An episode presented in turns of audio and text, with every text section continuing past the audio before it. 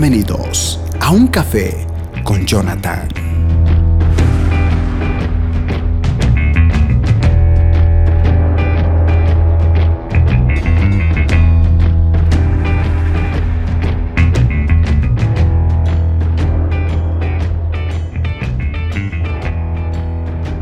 Cordial saludo a todos y bienvenidos. Estamos aquí una vez más en un nuevo mensaje. ¡Ah! ¿De qué tiempo nos estamos viendo? Saludos cordiales a todos aquellos que eh, me siguen sobre todo en el canal de YouTube. Y también hay ciertas personas que me suelen escuchar a través de la red social, que en este caso, bueno, red social, el podcast en Spotify. Saludos cordiales a todos. Bien, a lo que vinimos, ¿verdad? Fíjense que algo que Dios me ha ido hablando últimamente, para ser exacto, hace un par de horas atrás. Bueno, días atrás en realidad. Esto vino eh, el día martes pasado. En este caso, a ver, déjenme ver para darles la fecha exacta. El martes treinta y uno, no, perdón, miércoles primero de febrero. Sé que este mensaje lo están viendo días después, pero el miércoles primero de febrero se me vino este mensaje. Obviamente vino en este caso la idea, la esencia. Y ya posteriormente, pues, un par de horas atrás, me puse a desarrollarlo, plasmarlo y escrito para que obviamente no se me olvide ningún detalle de lo que les estoy hablando. Les quiero comentar justamente porque este mensaje titula Todopoderoso. Y quisiera contarles la historia de un líder que, que creo que definitivamente esta historia resalta mucho lo que, lo que Lo que Dios puede hacer contigo cuando tú eres alguien que dependes de Él, porque Él es el único verdadero todopoderoso. Yo puedo creerme todopoderoso, quizá por mi intelecto, por mis capacidades, los dones que obviamente sabemos que Dios me las ha dado en su soberanía, gracia, pero realmente el que se tiene que llevar la gloria es Él. No soy yo ni nada de lo que yo haga es de mérito. Había uno que, un joven, unos veintidós, veintitrés años de edad en ese entonces, este joven, eh, por alguna razón, no podía tener discípulos. Es decir, eh, cuando él predicaba o se acercaba a algún muchacho para que fuera un discípulo de él, siempre huían de él. O, o si estaban con él un tiempo, no, no, no había ningún fruto de algún cambio. De hecho, uno de sus discípulos, yo tuve la fortuna de conocerlo. Tenía el apodo de Eminem. Estoy hablando de año dos mil seis.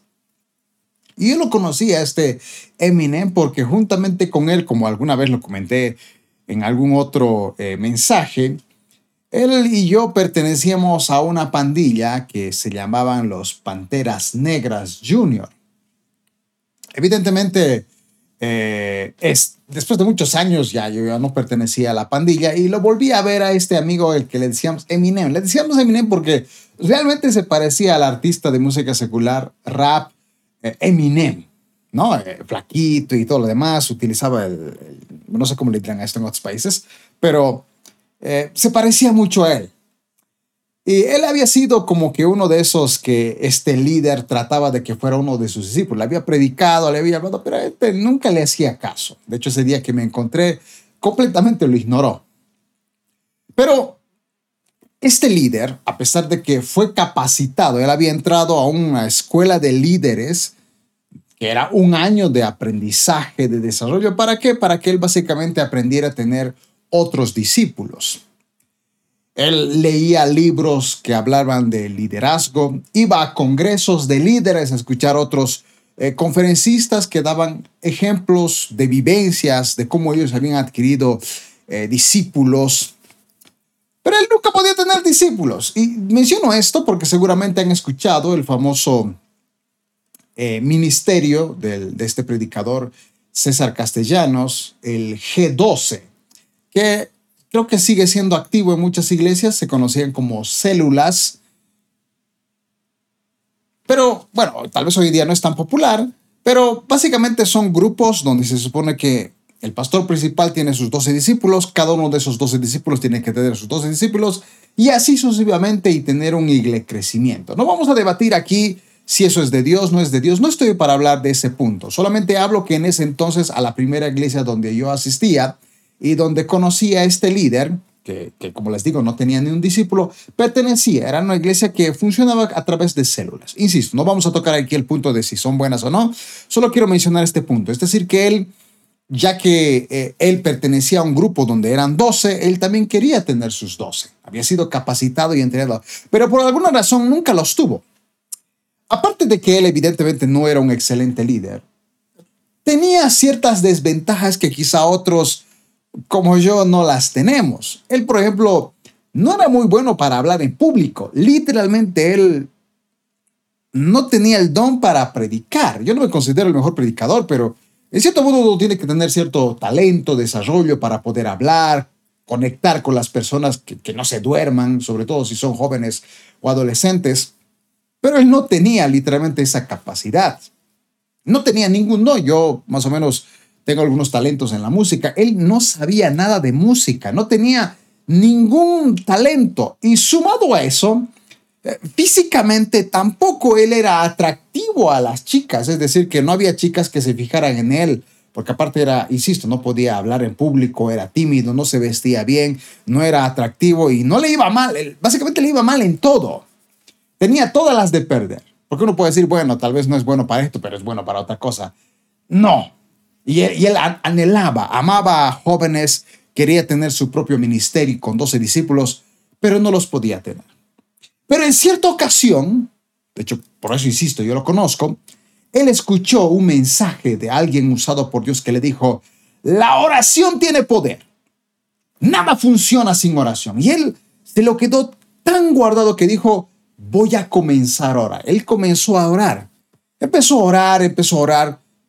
Y mientras él oraba, conoció a un muchacho. Es decir, que había un muchacho que había venido a la iglesia por primera vez, a su iglesia.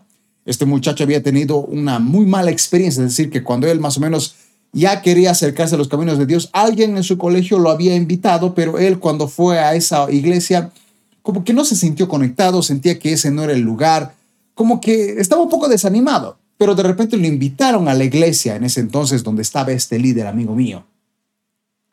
Y el primer día que se encuentra con él, contactó con él. Y algo había pasado. Ese primer contacto de este muchacho con este amigo líder fue un cambio radical. E insisto, aunque el líder no tenía habilidades para hablar ni, ni nada que llamara la atención, el, el muchacho que lo había conocido de, dijo, este tipo tiene algo, algo que me llama la atención. Pasaron un par de semanas. Ese muchacho, de repente, movido por Dios, porque había aceptado esta noche a Cristo en su corazón, invitó a un amigo de su colegio. Eh, meses después invitó a otro amigo del mismo colegio. De repente el líder ya no tenía solo un discípulo, ahora tenía tres. De repente hubo alguien, conoció el líder a otro muchacho, ese otro muchacho invitó a otro muchacho, ese otro muchacho a otro muchacho. De tres pasaron a ser seis. Ya eran ocho, eran diez. Y llegaron a ser literalmente once discípulos. Un hito más y llegaban a ser eh, doce. Esto fue algo sorprendente porque, insisto, durante muchos años el, el joven o el líder, en este caso en esa iglesia, había intentado formar su grupo de líderes, pero nunca los pudo, nunca pudo tener ni siquiera uno. Ahora tenía once. De repente, pues el pastor principal, que tenía sus doce discípulos, algunos de ellos pues habían fallado o se habían apartado o tal vez ya se habían, habían crecido, ya se habían casado y seguramente él quería renovar el liderazgo, así que creo que como que había espacio para tres. Había sacado a tres y faltaban otros tres. Y este discípulo que, que pertenece, es decir, el pastor tenía sus doce, uno de esos doce tenía su liderazgo y debajo de su liderazgo estaba recién este líder nuevo. Pero estando, por así decirlo, en el, en el cuarto puesto, de repente pasó a ser uno de los doce discípulos del pastor principal. Fue una locura total en la iglesia. To, to, todos decíamos, ¿cómo es posible que este... Nunca tuvo éxito en nada y en un año se convirtió en casi la mano derecha del pastor. Tiene doce discípulos. Los demás tenían cinco, seis, tres. Él tenía doce en un año.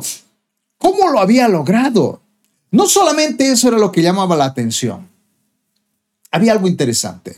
El, el primer muchacho que él se convirtió en su primer discípulo, junto con los otros dos que este muchacho había invitado, empezaron a tener reuniones de oración, es decir, que en la semana se reunían para orar.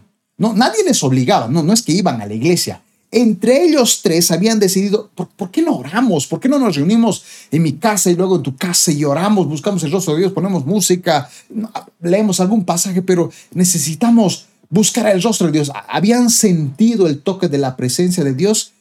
Ya no les bastaba el culto de jóvenes, ni la reunión de líderes o la reunión con, con su líder, que tenían una vez a la semana, ni los cultos de oración de la iglesia. Ellos, aparte, querían seguir buscando la presencia de Dios. Insisto, ese líder no tenía talento. Nada. Pero tenía una vida de oración. Él era tan malo para predicar, porque no, no podía hacer prédicas, no, no tenía el talento para hacer un simple bosquejo. Así que los bosquejos, porque alguna vez tuve la oportunidad de visitarlo a una de sus reuniones, él lo que hacía era domingo, escuchaba al predicador y anotaba todo, todo lo que el predicador decía, punto por punto anotaba. Y eso mismo en su reunión de, de, de, con, su, con sus discípulos, predicaba lo mismo, revisaba sus anotes, lo revisaba, exactamente predicaba lo mismo. ¿Por qué? Porque él decía, yo no tengo el talento para predicar, pero escucho al predicador, lo hace muy bien, entonces por lo menos predicaré lo que, lo que escuché predicar. Era asombroso. Pero todo esto comenzó porque el líder evidentemente había escuchado el mejor consejo. No, no, no, no son clases de liderazgo. No son libros que tienes que leer, ni ideas, ni que las redes sociales, nada de eso sirve. Es la oración. Nada funciona en esta vida sin oración. Y el líder lo descubrió y lo aplicó. Y le resultó. Sin embargo, poco después de ese éxito de tener sus doce discípulos, ya casi año y medio, dos años en la iglesia, empezó a venir una tragedia. Él obviamente era universitario, estaba ya casi en su, terminando su carrera, estaba con prácticas, ya le quedaba muy poco tiempo. De repente él empezó a descuidar su vida espiritual.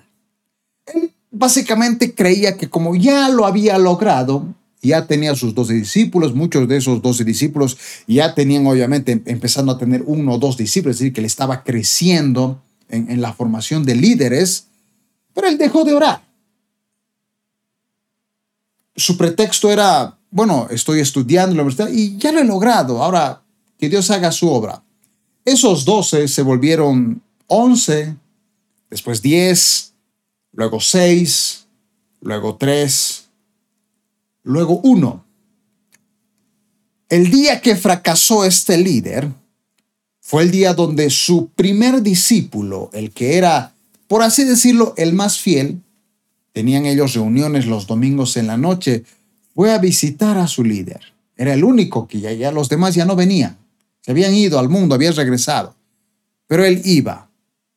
Pero en las últimas tres ocasiones en que fue a visitar a ese líder, el muchacho, su líder le decía, uy, te cuento que, perdón por no haberte avisado, estaba muy ocupado, tengo algunos problemas. La siguiente semana, por favor. Y un día ese discípulo también volvió al mundo y todo lo que ese líder había logrado en un par de meses lo había perdido. Y después de contarte esta historia real, verídica, porque no, no, estoy, no estoy contándote una historia de, de, de que leía un libro. Esto lo vi con mis propios ojos. Año dos mil seis. Yo tengo una pregunta. ¿Cuál fue el éxito de este líder? Estoy seguro que si escuchaste bien la historia que te acabo de contar, dirías la oración. Porque él entendió que la clave de la oración, no tenía ningún talento, pero lo único que podía hacer era orar. Y ese talento, esa oración hizo que tuviera éxito ministerial.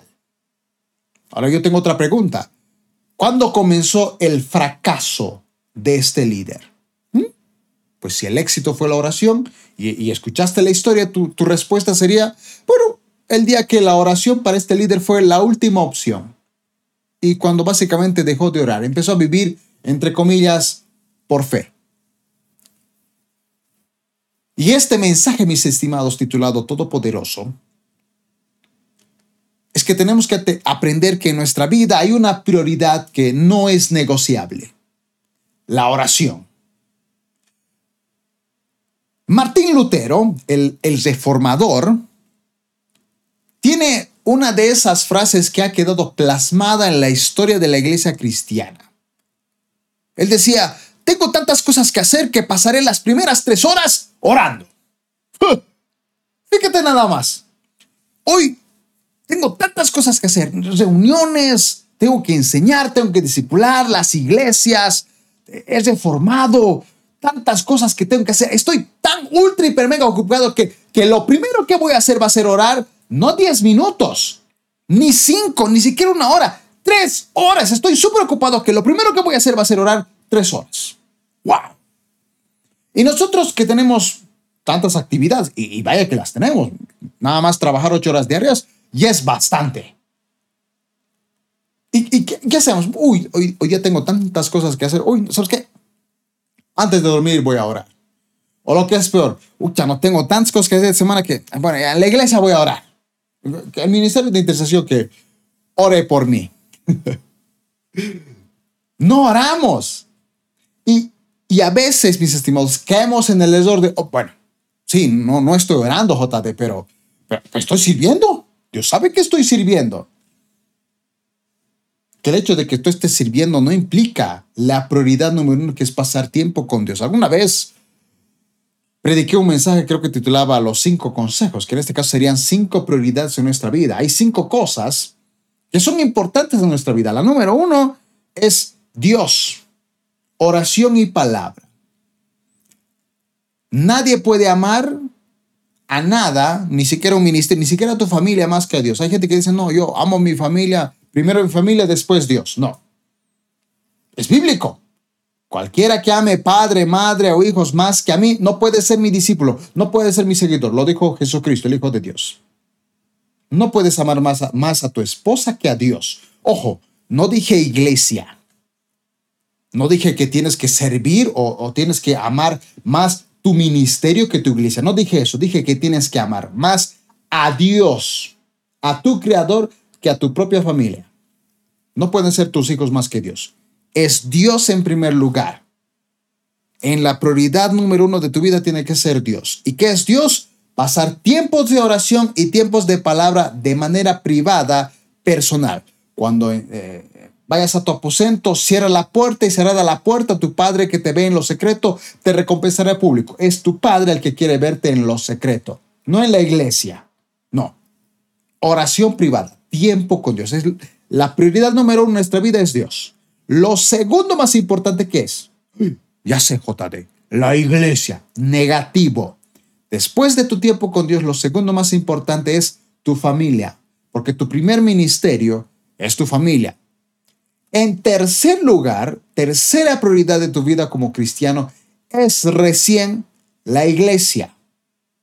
No primero la iglesia. Hay gente que dice, no, yo voy a la iglesia y por eso no puedo orar, porque estoy sirviendo. O, o, o no paso tiempo con mi familia porque tengo que ir a la iglesia. Negativo. Primero es Dios. Segundo lugar, tu familia. Tercer lugar, la iglesia. Y cuando hablo de iglesia no me refiero de asistir y calentar asientos. Asistir a una iglesia significa servir en tu iglesia, estar involucrado en un servicio de tu iglesia como tercera prioridad. Después de la iglesia, recién está como cuarta prioridad tu trabajo. No puede ser más importante tu trabajo que la iglesia. Es después. Porque si tú pones al trabajo por encima de tu servicio en la casa de Dios, te veré mal. Si pones tu trabajo por encima de, de la oración que tienes que pasar con Dios, has fracasado. No, es que yo tengo que trabajar para proveer a mi familia. Genial, pero si tú no pones a Dios en primer lugar y a tu familia en segundo lugar, tu, tu trabajo no va a servir de nada. ¿De qué te sirve ganar mucho dinero si, si tus hijos no, no, les, no les interesan las cosas de Dios, no les interesa la familia? De nada. Hay gente que en mi país se ha ido a España pensando que por ganar dinero les iba a dar buenas cosas a sus hijos, y sus hijos han terminado en alcoholismo, en drogadicción, menores de edad de embarazados, o en abortos, o, o muertos. Porque los papás creían que con dinero sus hijos iban a ser felices. Claro que no, mis estimados. Los hijos necesitan cuidado. Cuarto lugar, el trabajo. Y quinto lugar, nuestras amistades. Nunca las amistades pueden ser más importantes que la familia. Hay gente que dice, bueno, es que yo paso mejor con mis amigos. Tus amigos son tu quinta prioridad. Tu familia es la segunda prioridad. Tu primera prioridad es Dios. Martín Lutero decía, tengo tantas cosas que hacer el día de hoy que lo primero que voy a hacer es orar tres horas. La mentira en la que la mayoría de los creyentes caemos es en creer que a más actividades por realizar, más tiempo necesitamos. O, o bueno, orar no, debe, no debería tomarnos tanto tiempo, ¿verdad? Decimos, necesito más tiempo para hacer todo lo que tengo que hacer, así que no podré orar demasiado hoy. Pero la verdad es que necesitamos más de Dios. Yo, si acaso puedo decir que de los peores errores que he cometido como pastor era, era reunirme con, con el equipo de líderes. Oh, mira, ¿sabes qué? No tenemos tiempo. Ya, planifiquemos de una vez. Al final vamos a orar. Y por más que planificáramos bonito, fracaso. Pero cuando decíamos, vamos a orar. Y después de orar, si hay tiempo para planificar, genial. Y si no hay tiempo, pues ya habíamos orado. Nos iba mejor. Y Martín Lutero decía, tengo mucho que hacer hoy. Tendré que pasar otra hora de rodillas. Es que para Martín Lutero, mis estimados, la, la oración no era su última opción.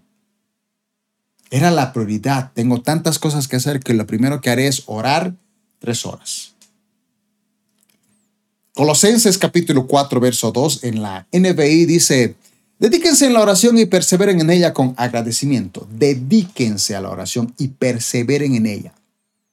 Hay un pasaje que dice que deberíamos orar de manera constante, todo el tiempo. Orad sin cesar. Mateo seis, capítulo seis, de Reina Valera dice, mas tú cuando ores, entra a tu aposento y cerrada la puerta, ora a tu Padre que está en secreto, y tu Padre que ve en lo secreto te recompensará en público.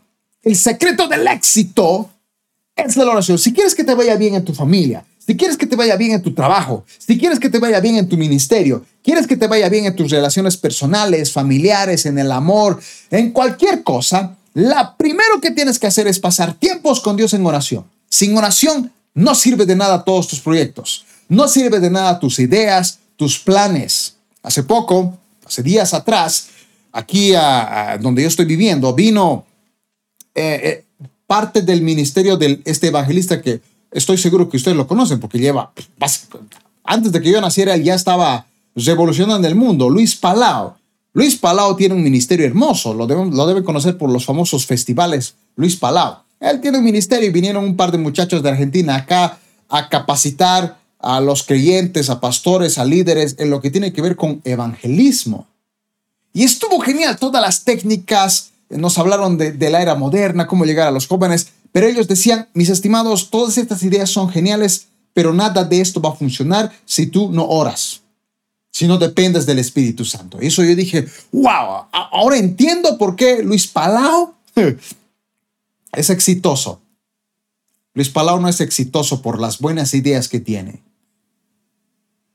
Luis Palau es exitoso porque sabe de que hay que tener buenas ideas fundamentadas bajo la oración. Prioridad número uno. Incluso en la primera iglesia cristiana, antes del bautismo del Espíritu Santo, para ser llenos del Espíritu Santo, oraron. Hechos capítulo uno, verso catorce dice, todos estos perseveraban unánimes en oración y ruego con las mujeres y con María, la madre de Jesús, y con sus hermanos. Cuando les dijo, espérenme, esperen hasta la llegada del Espíritu Santo, los discípulos, ¿qué hacían? Orar, estaban unánimes, orando, clamando. Y Hechos dos, verso dos al cuatro dice, y de repente vino del cielo un estruendo como un viento recio que soplaba, el cual llenó toda la casa donde estaban sentados, y se les aparecieron lenguas repartidas como fuego, asentándose sobre cada uno de ellos, y fueron llenos del Espíritu Santo y comenzaron a hablar en otras lenguas, según el Espíritu les, da, les daba que hablasen. Aún si nosotros queremos ser llenos del Espíritu Santo, antes está la oración. Pablo y Silas, todos conocemos el pasaje de que Pablo y Silas estaban cantando y de repente se abrieron las puertas, pero nadie leyó bien el versículo. Dice que estaban orando y entonando himnos. Primero era la oración. Hay, yo no sé por qué dicen, hermanos, reunión de oración, y voy a las reuniones de oración y están cantando una hora, dos horas cantando y veinte minutos de oración. Esas no son noches de oración. Noches de oración no es cantar, es orar, clamar, interceder, hablar con Dios. Eso es, mi casa será llamada casa de oración. Pero ustedes que la han vuelto cueva de ladrones. Traducción J D versión dos mil veintitrés sería, ustedes la han vuelto en entretenimiento, ideas personales. Ninguna idea funciona. Hace poco lo escuché a mi propio pastor decir, estuve en una reunión, estaban hablando de misiones y estrategias, y yo dije, ¿por qué me hablan de estrategias? ¿Por qué, por, ¿por qué no tenemos reuniones de pastores para orar? Y yo decía, wow, es verdad. Hay reuniones de pastores para planifiquemos, hagamos esto, hagamos aquello, esto falta.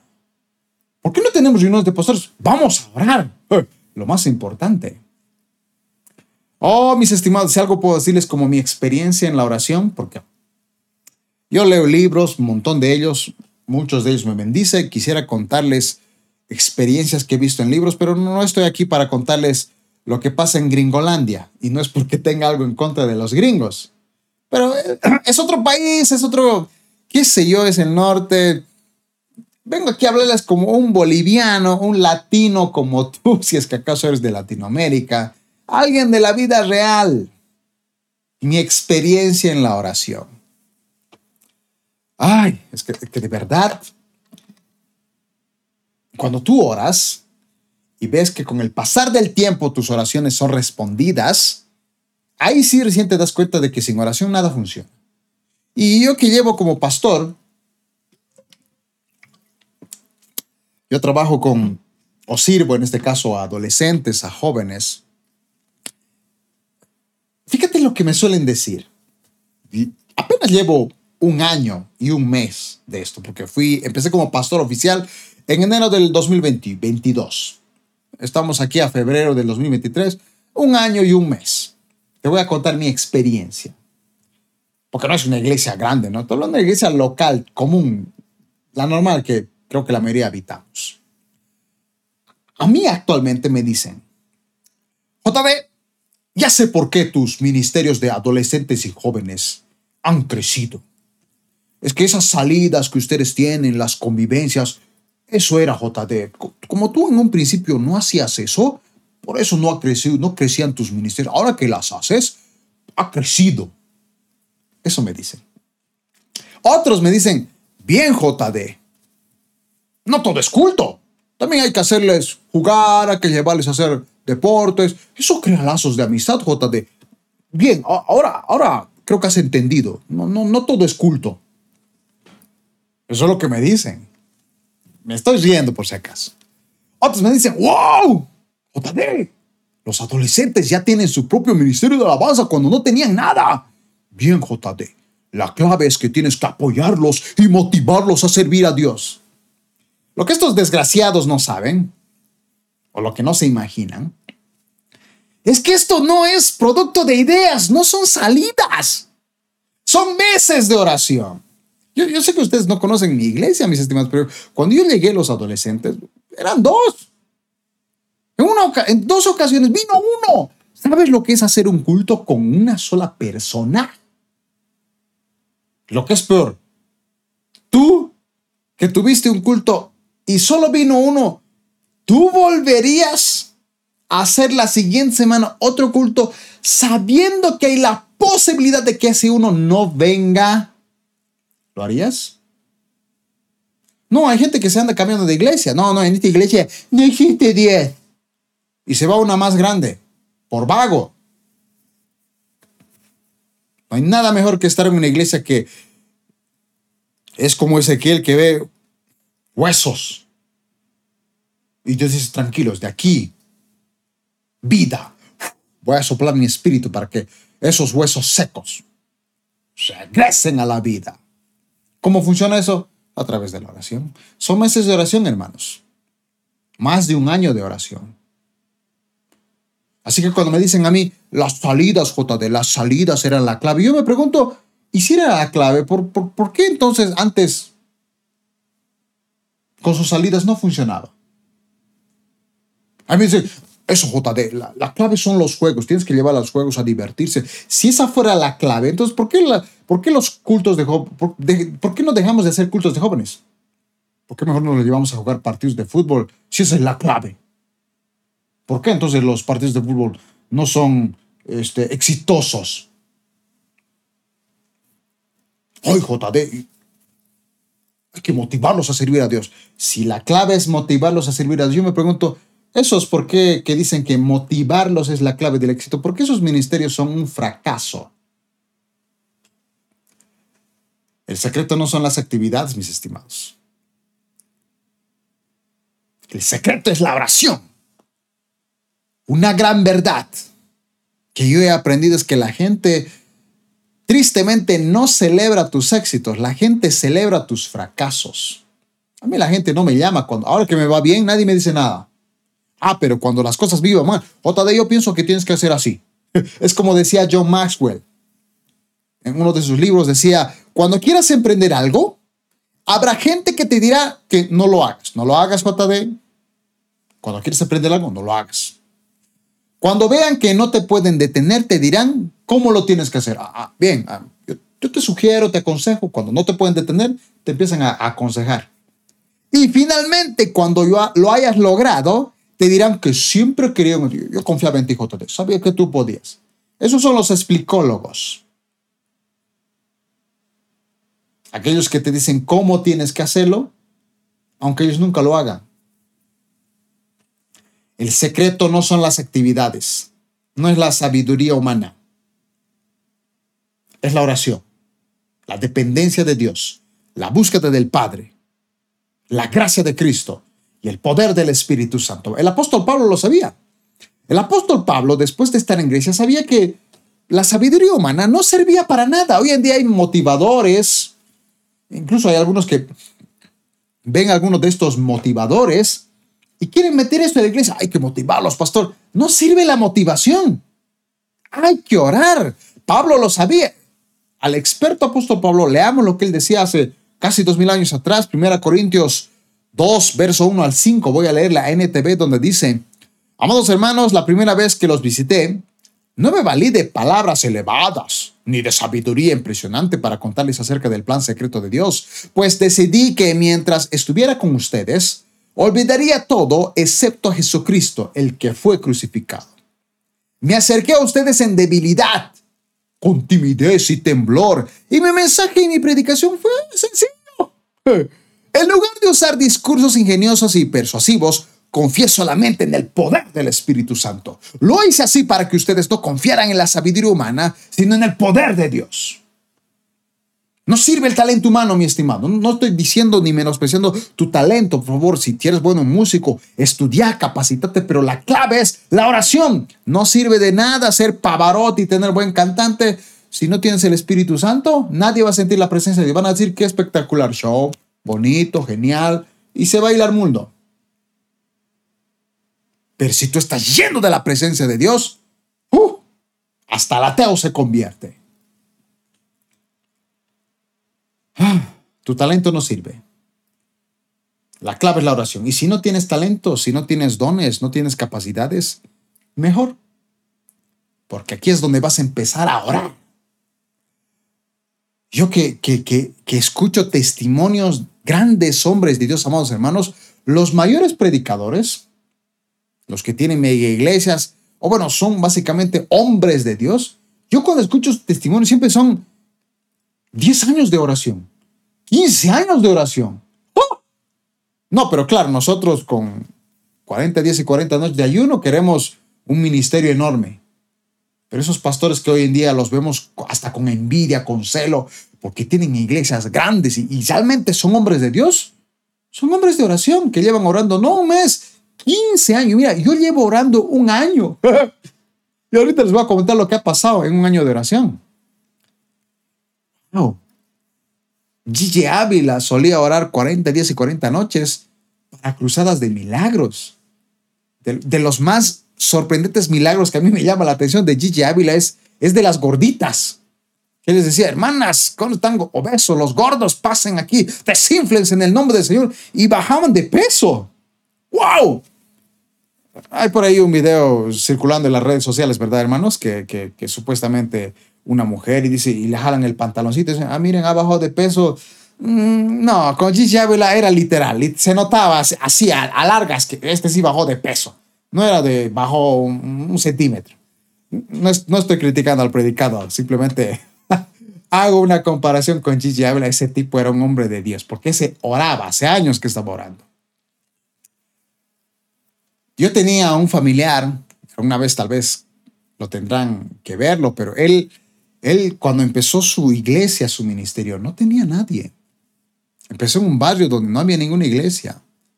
En esa iglesia eran borrachos, en ese barrio eran borrachos. Nadie quería ir. Cuando había su iglesia, no asistía nadie más que su esposa y sus hijos.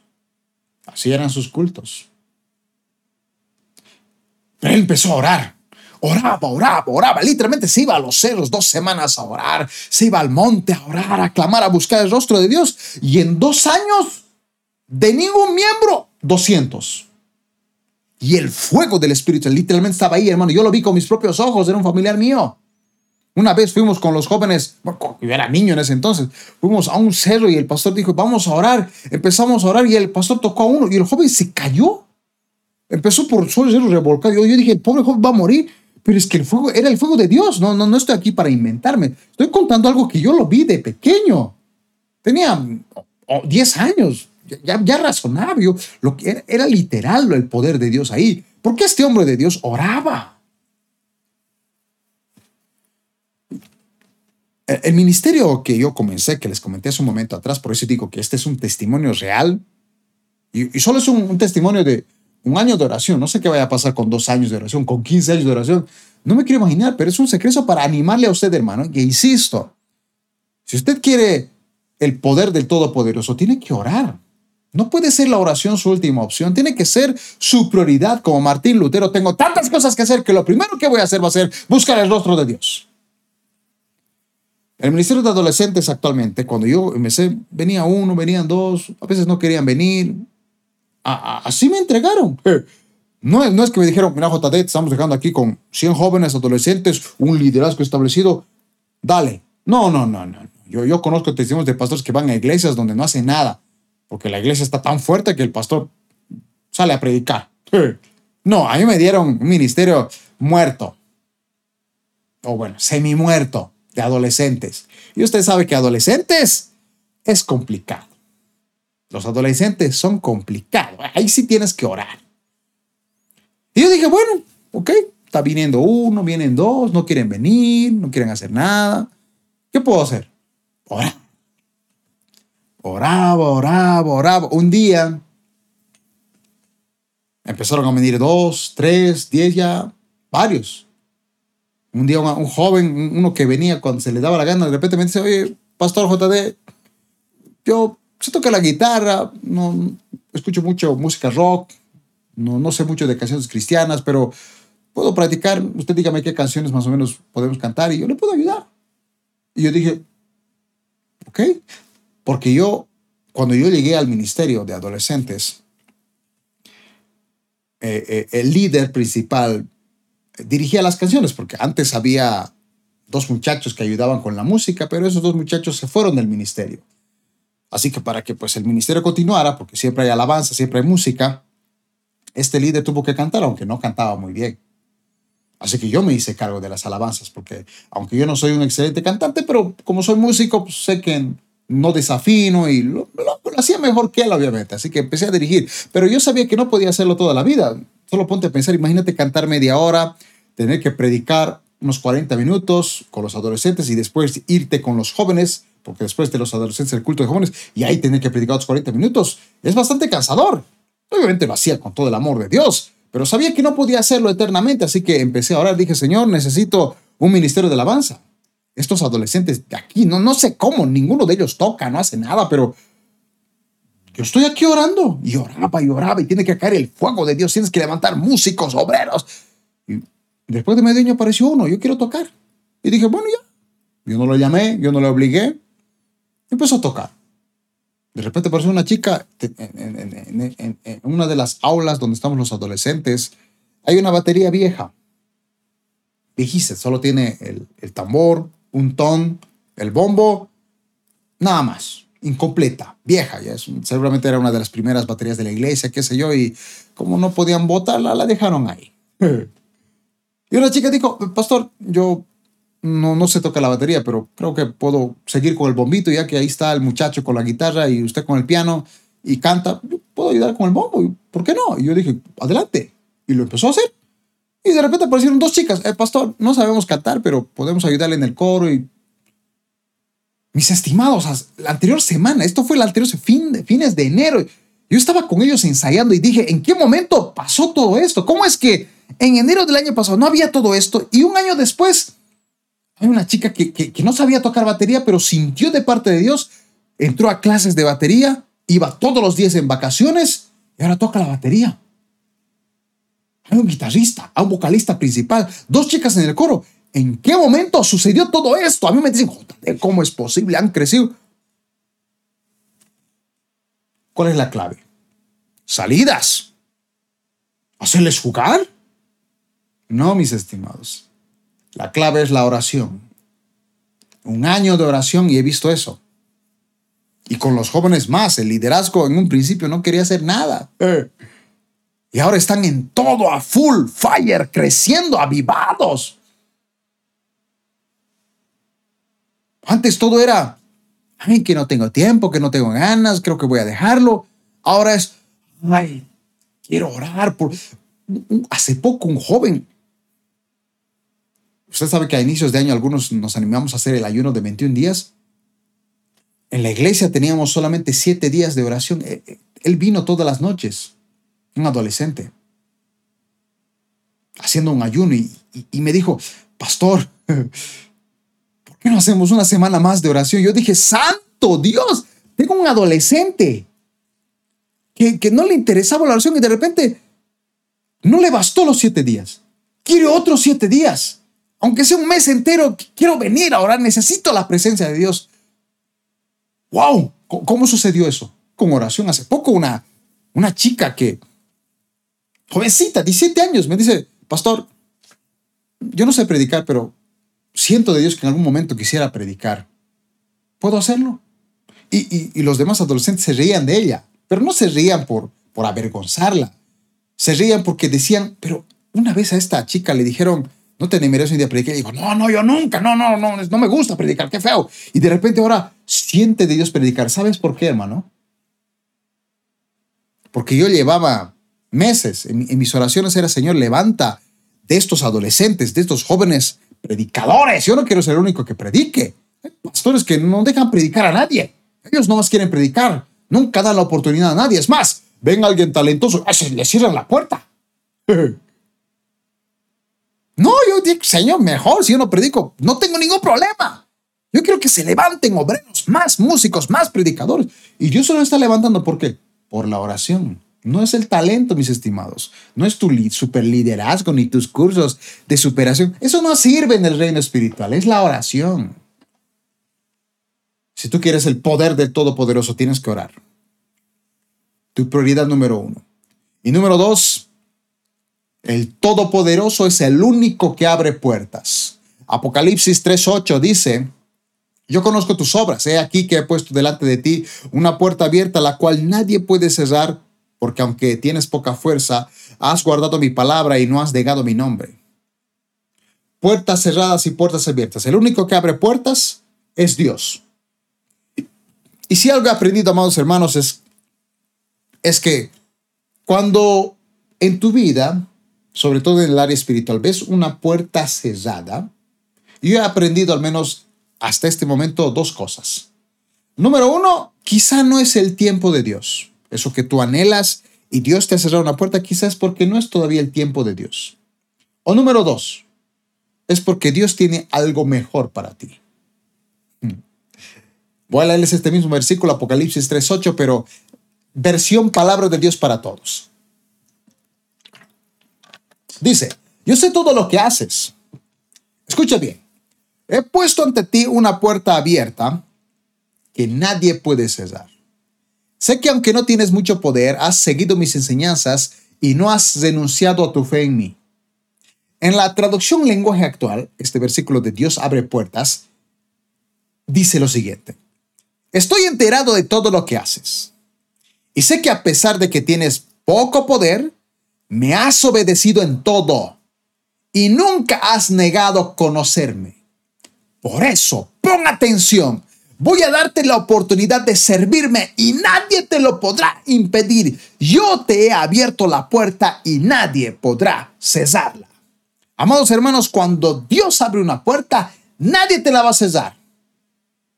Nadie, ni pastores, ni organizaciones, ni siquiera un país. Cuando Dios abre una puerta, Él la abre y nadie te la puede cesar. Pero si algo he aprendido, mis estimados, es que cuando Dios te abre una puerta,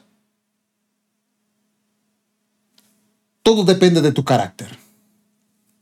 Y quiero contarles una anécdota, insisto, otro testimonio personal de cómo cuando Dios te cierra una puerta, quizás porque no es el tiempo o también es porque Dios tiene algo mejor. A veces nosotros decimos, yo quiero hacer esto, esto, esto, y Dios tiene mejores cosas. Los planes de Dios son, oh, por lejos, mejores que los nuestros. En el año dos mil veinte, yo llegué a la iglesia donde actualmente estoy en, el, en marzo del dos mil diecinueve. Servía, oraba, y me acuerdo que, pues, como son asambleas de Dios, cada dos años, al menos en mi país, Bolivia, cada dos años, eh, se cambian, o es decir, los pastores pueden cambiar de ministerio, o los líderes pueden continuar o dejarlo, depende, cada dos años. Y yo me acuerdo que, pues, como llegué el dos mil diecinueve, dos mil veinte... finales, noviembre de dos mil veinte, iba a haber elecciones. Elecciones para la nueva directiva de líderes. Yo no era líder de jóvenes. Como había llegado para marzo, ya había un liderazgo, así que yo asistía. Pero siempre ayudaba, apoyaba en todo lo que se podía hacer. Al fin y al cabo, no necesitas un, un, un título, aunque no es un título, es una función. Pero no, no necesitas un título para servir a Dios. Servidor es servidor. Da igual para Dios el que predica como el que base, como ejemplo. Pero yo planeaba, dije, ucha, este año dos mil veinte quiero candidatear como presidente de jóvenes.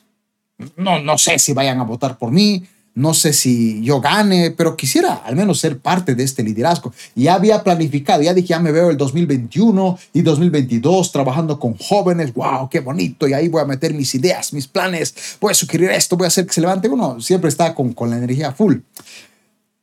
Pero el pastor de mi iglesia convocó a todos los líderes, a los obreros de la iglesia a una cena, y se supone que era como para concluir esos dos años y pues, comenzar otros dos años. Pero él termina la cena y dice, hermanos, es sentido de parte de Dios. Este año por la pandemia dos mil veinte no hemos otra vez trabajado mucho, así que la verdad, aunque tal vez a muchos no les va a gustar, pero este año no vamos a cambiar ni vamos a modificar nada. Pueden continuar los mismos líderes durante un año más, porque este dos mil veinte no han trabajado muy bien, que digamos, la pandemia lo ha impedido, así que un año más. dos mil veintiuno vamos a hacer elecciones para nuevas directivas. Hermano, cuando el pastor dijo, yo dije, ¡ay, se me cerró una puerta! Y no por un mes, por un año. Pero no me desanimé, dije, bueno, ya, ya, está bien, Señor. Tú sabrás, tú eres el Dios que abre y puerta. Me cerraste una puerta, por algo será. No es el tiempo tal vez, quizás porque tienes algo mejor. Uy, hermano, cuando tú oras y hay una puerta cerrada es porque Dios tiene algo mejor.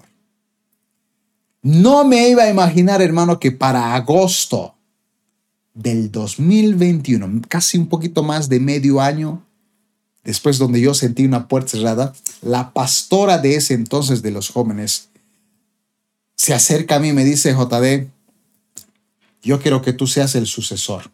Yo me voy a ir a otro departamento. Quiero que tú te quedes porque para mí tú eres el pastor de jóvenes que los va a guiar por el buen camino. Yo que casi diez meses atrás había pensado de que una puerta se me había cerrado. Yo soñaba con ser presidente de jóvenes, pero Dios me cerró una puerta porque tenía algo mejor. Él no quería que yo fuera presidente, él quería que yo fuera pastor. Y no solo de jóvenes, porque para enero del dos mil veintidós, el pastor principal de la iglesia me dijo, vas a ser pastor no solo de jóvenes, sino de adolescentes. Dos ministerios. Mejor que nunca, hermano. ¿Por qué nace esto? Por la oración. Cuando Dios te cierra puertas es porque tiene algo mejor, siempre y cuando tú tengas una vida de oración y un carácter fuerte. Porque cuando Dios te cierra una puerta, hermano, ahí sale a luz tus verdad, tu verdadero carácter, tus intenciones en el corazón. Cuando Dios te cierra una puerta, hermano, mi consejo es que cierres la boca, no te enojes con nadie, digas por algo será y sigas haciendo lo que hacías, servir a Dios. Porque si dejas de hacer eso, esa puerta se va a cerrar para nunca más abrirse. Lo cuento por experiencia. En el año dos mil once, yo ya había hecho programas de radio, había hecho evangelismos, era maestro de líderes en la iglesia, había hecho buenas cosas. De hecho, ya los pastores principales de la iglesia ya me veían como pastor, sabían de mi llamado, lo habían visto de manera espiritual, ya estaban como que hablándome, pastor, ya un día vas a ser pastor y te vamos a ayudar, te queremos enviar a tal lugar. Pero yo era muy orgulloso, evidentemente jovencito, falta de carácter. Y lo voy a decir aquí sin pelos en la lengua, a mí no me gustaba cargar equipos de sonido, pero me encantaba cantar. Me, me gustaban los púlpitos para predicar. No, no limpiar los baños. Eso no. Y como Dios conocía que yo, obviamente no era un servidor, porque el servicio, mis estimados, no es algo malo. Jesucristo vino a servir, no a ser servido. Cuando tú sirves a los demás, te pareces a Cristo. Y si te pareces a Cristo, Dios te utiliza como utilizó a Cristo. Y yo me acuerdo que como era orgulloso, no tenía el carácter, un día una puerta se me cerró. Dios estaba moldeando mi carácter. Se me cerró una puerta y este desgraciado J D se enojó. No, no, no me enojé con el pastor, pero obviamente hacemos lo que realmente hacemos, nos distanciamos. Eh, ahorita estoy con otras cosas, Dios me está hablando de otras cosas. Otras cosas, uno está enojado con, con las personas que, que, entre comillas, te han cerrado las puertas, cuando el que te cerró las puertas fue Dios. Yo me enojé y obviamente como yo oraba, fui a la oración, estos señores no, no me quieren elegir como líder, me han cerrado una puerta, no saben con quién están hablando. Y ahí escuché la voz de Dios que me dice, desgraciado, por eso yo no te dejé ser líder, porque al primer problema estás chillando, al primer problema ya te estás quejando. No puedo poner a un líder así. No fue el pastor quien te rechazó, fui yo. Esa palabra, hermano, me partió el corazón, porque yo creí que el pastor me había cerrado la puerta. ¡Ja! Era Dios. Y Dios me dijo, por eso no te elegí como líder. ¿Por qué? Porque al primer problema, al primer rechazo, ya estás llorando, ya estás quejando. No puedo meter líderes así.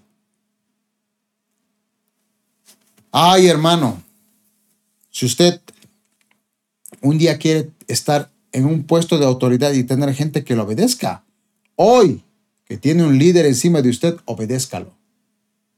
Hónrelo. Todos estamos bajo sujeción. Yo tengo mi, aunque yo sea pastor de jóvenes y adolescentes, tengo mi pastor que está encima de mí y yo a él tengo que obedecer. No siempre estoy de acuerdo con, con lo que él plantea, pero digo, Señor, yo estoy aquí para obedecer. Porque todo lo que uno siembra cosecha, mi estimado. ¿Quieres que te apoyen como líder? ¿Tú apoyas a tus líderes? ¿Quieres que te apoyen en tus proyectos? ¿Tú apoyas a tus líderes o hermanos en sus proyectos?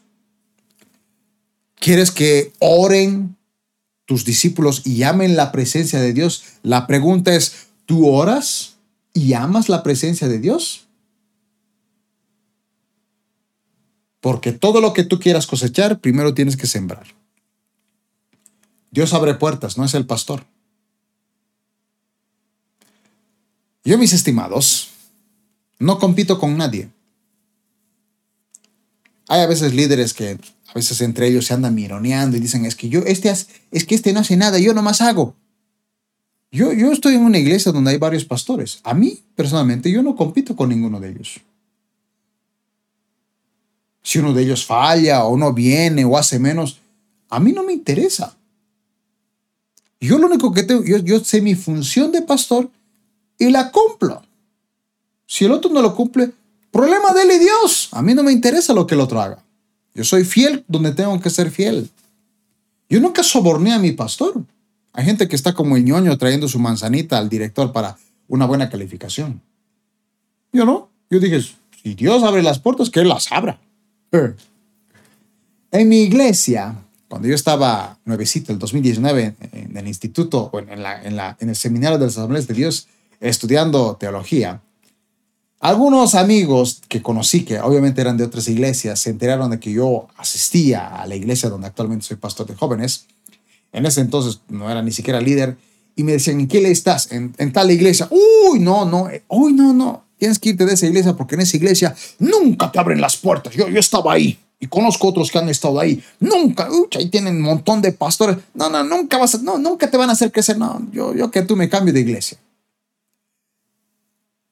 Y es raro, hermano, porque yo llegué a esa iglesia el dos mil diecinueve y el dos mil veintiuno me convertí en pastor. Pregunta, ¿por qué? ¿Por qué ellos no y por qué a mí sí? ¿Por qué ellos estaban esperando que el pastor les abra las puertas? Yo siempre espero que sea Dios el que me abra las puertas. Y fue Dios el que abrió las puertas.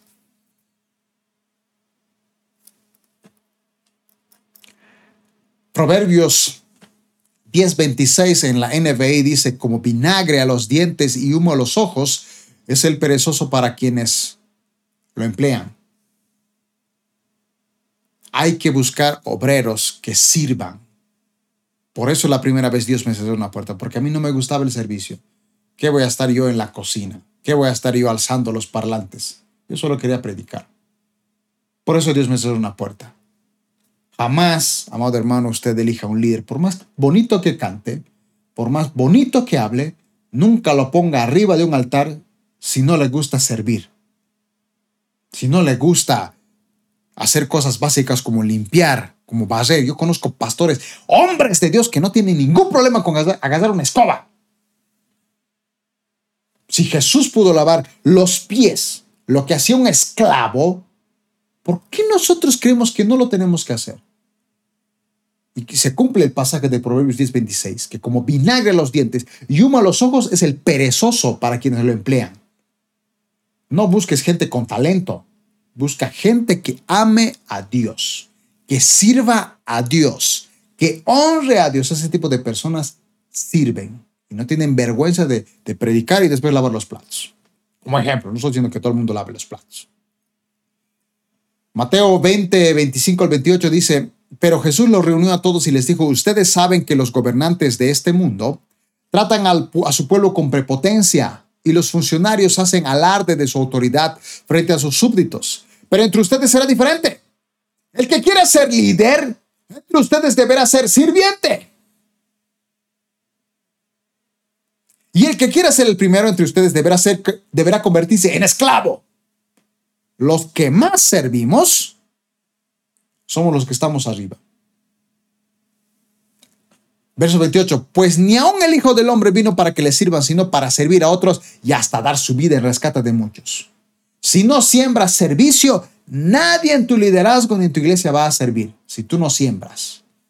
Jesús vino a servir. ¿Tú crees que no mereces servir? Hay pastores vagos que no hacen nada y solo dan órdenes. Los conozco.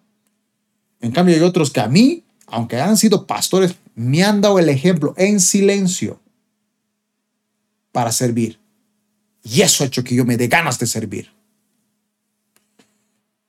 Yo nunca he pedido que me llamen pastor. Hay gente que anda diciendo, soy pastor, soy pastor. ¡Ey, respéteme! ¡Me han puesto de pastor! ¡Obedézcame! Hay que, que, que te pongan de pastor no significa que el pueblo te reconozca. A Saúl lo eligieron como rey. No todos lo reconocieron. Saúl tuvo que defender a su nación, ir contra ese rey que había estado quitándole las orejas a muchos hombres.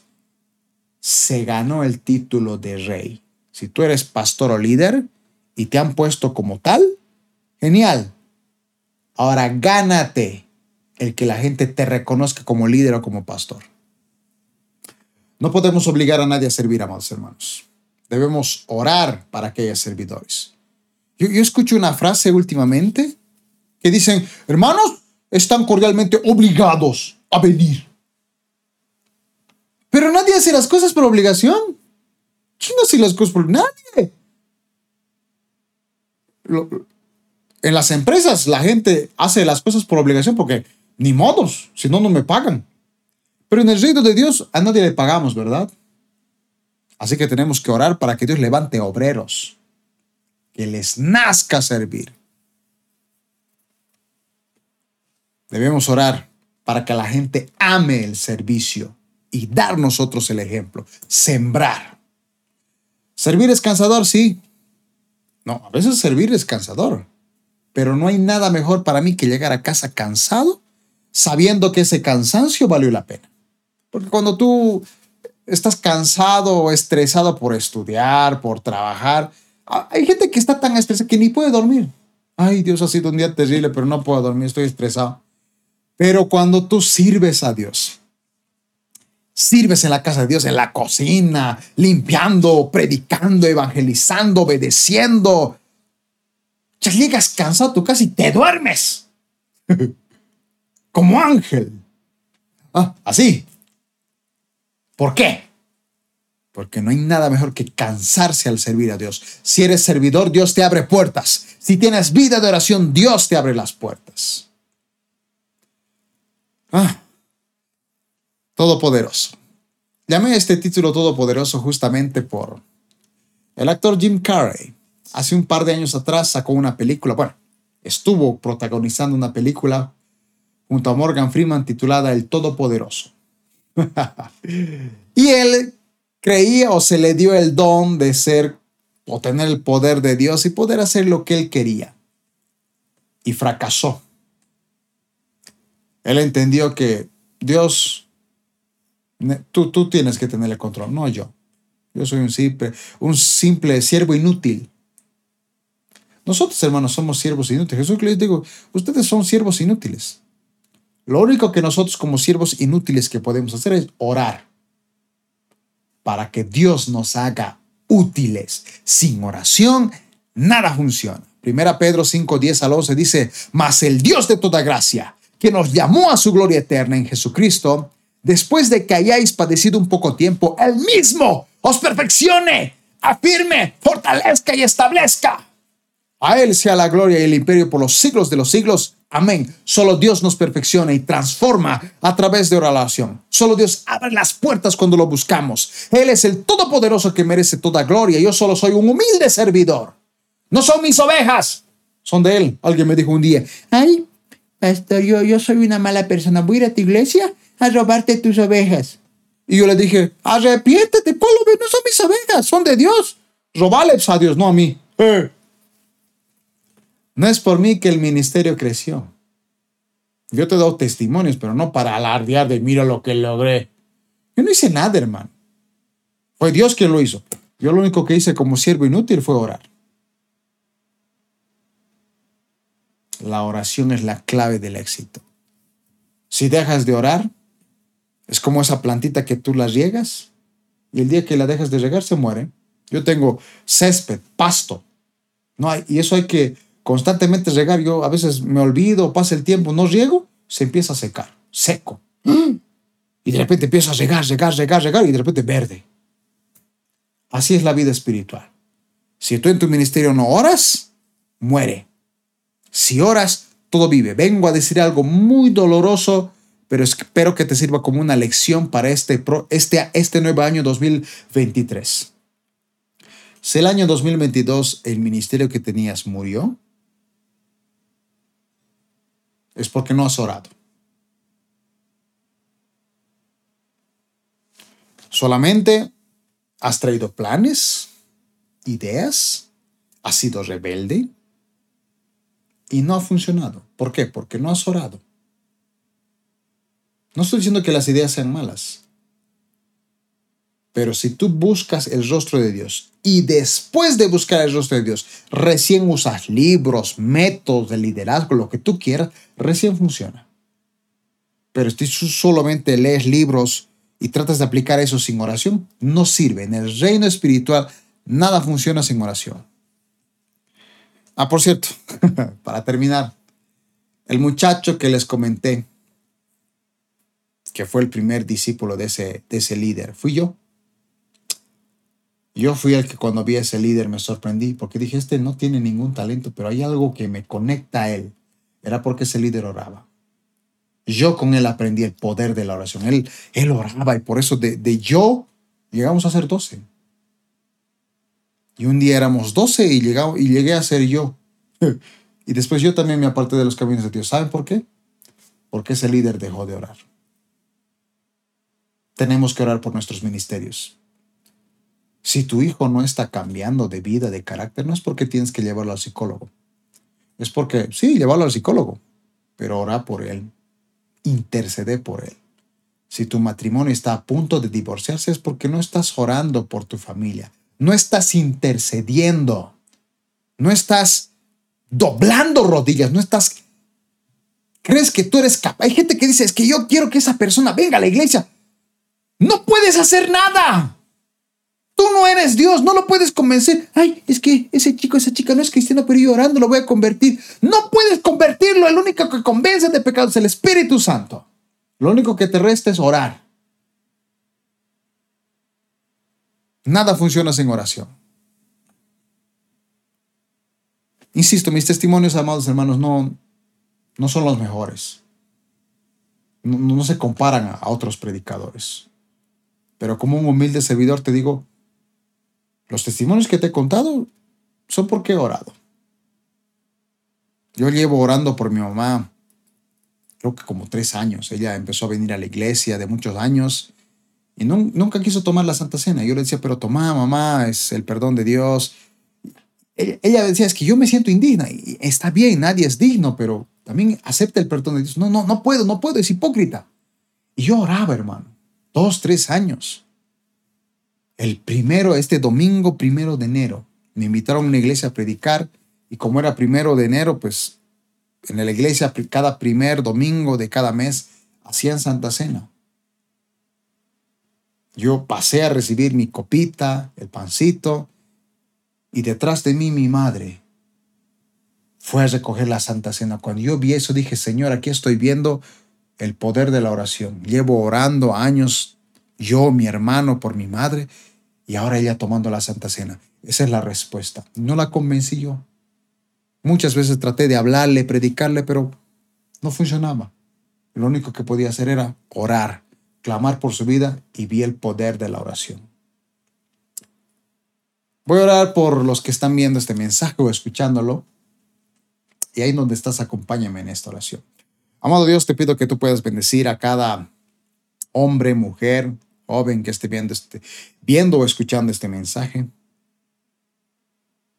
Llénalo más de tu presencia. Dale hambre y sed de la oración. Como decía el salmista, mi, am, mi alma tiene sed de ti. Mi carne te anhela. Oh Señor, llénalo más de pasión por oración. Este año, si el año pasado ha fracasado en su trabajo, en su familia, en su ministerio, que este mensaje lo haya motivado a orar. Y que ore, que ore, que ore y que ore para que al fin de año vea el poder de la oración. Vea que sin oración nada funciona. No son capacidades, no son talentos. Es la oración. En el nombre de Jesús. Amén. Ah, amados hermanos, hermanas, gracias. A la distancia, a los que me estén viendo o escuchando, los quiero. Que realmente este sea un año de que Dios, que al año siguiente digamos, wow, este año hemos orado y el dos mil veinticuatro, aquí están nuestros testimonios por el poder de la oración y la dependencia del Espíritu Santo. Paz de Dios a todos.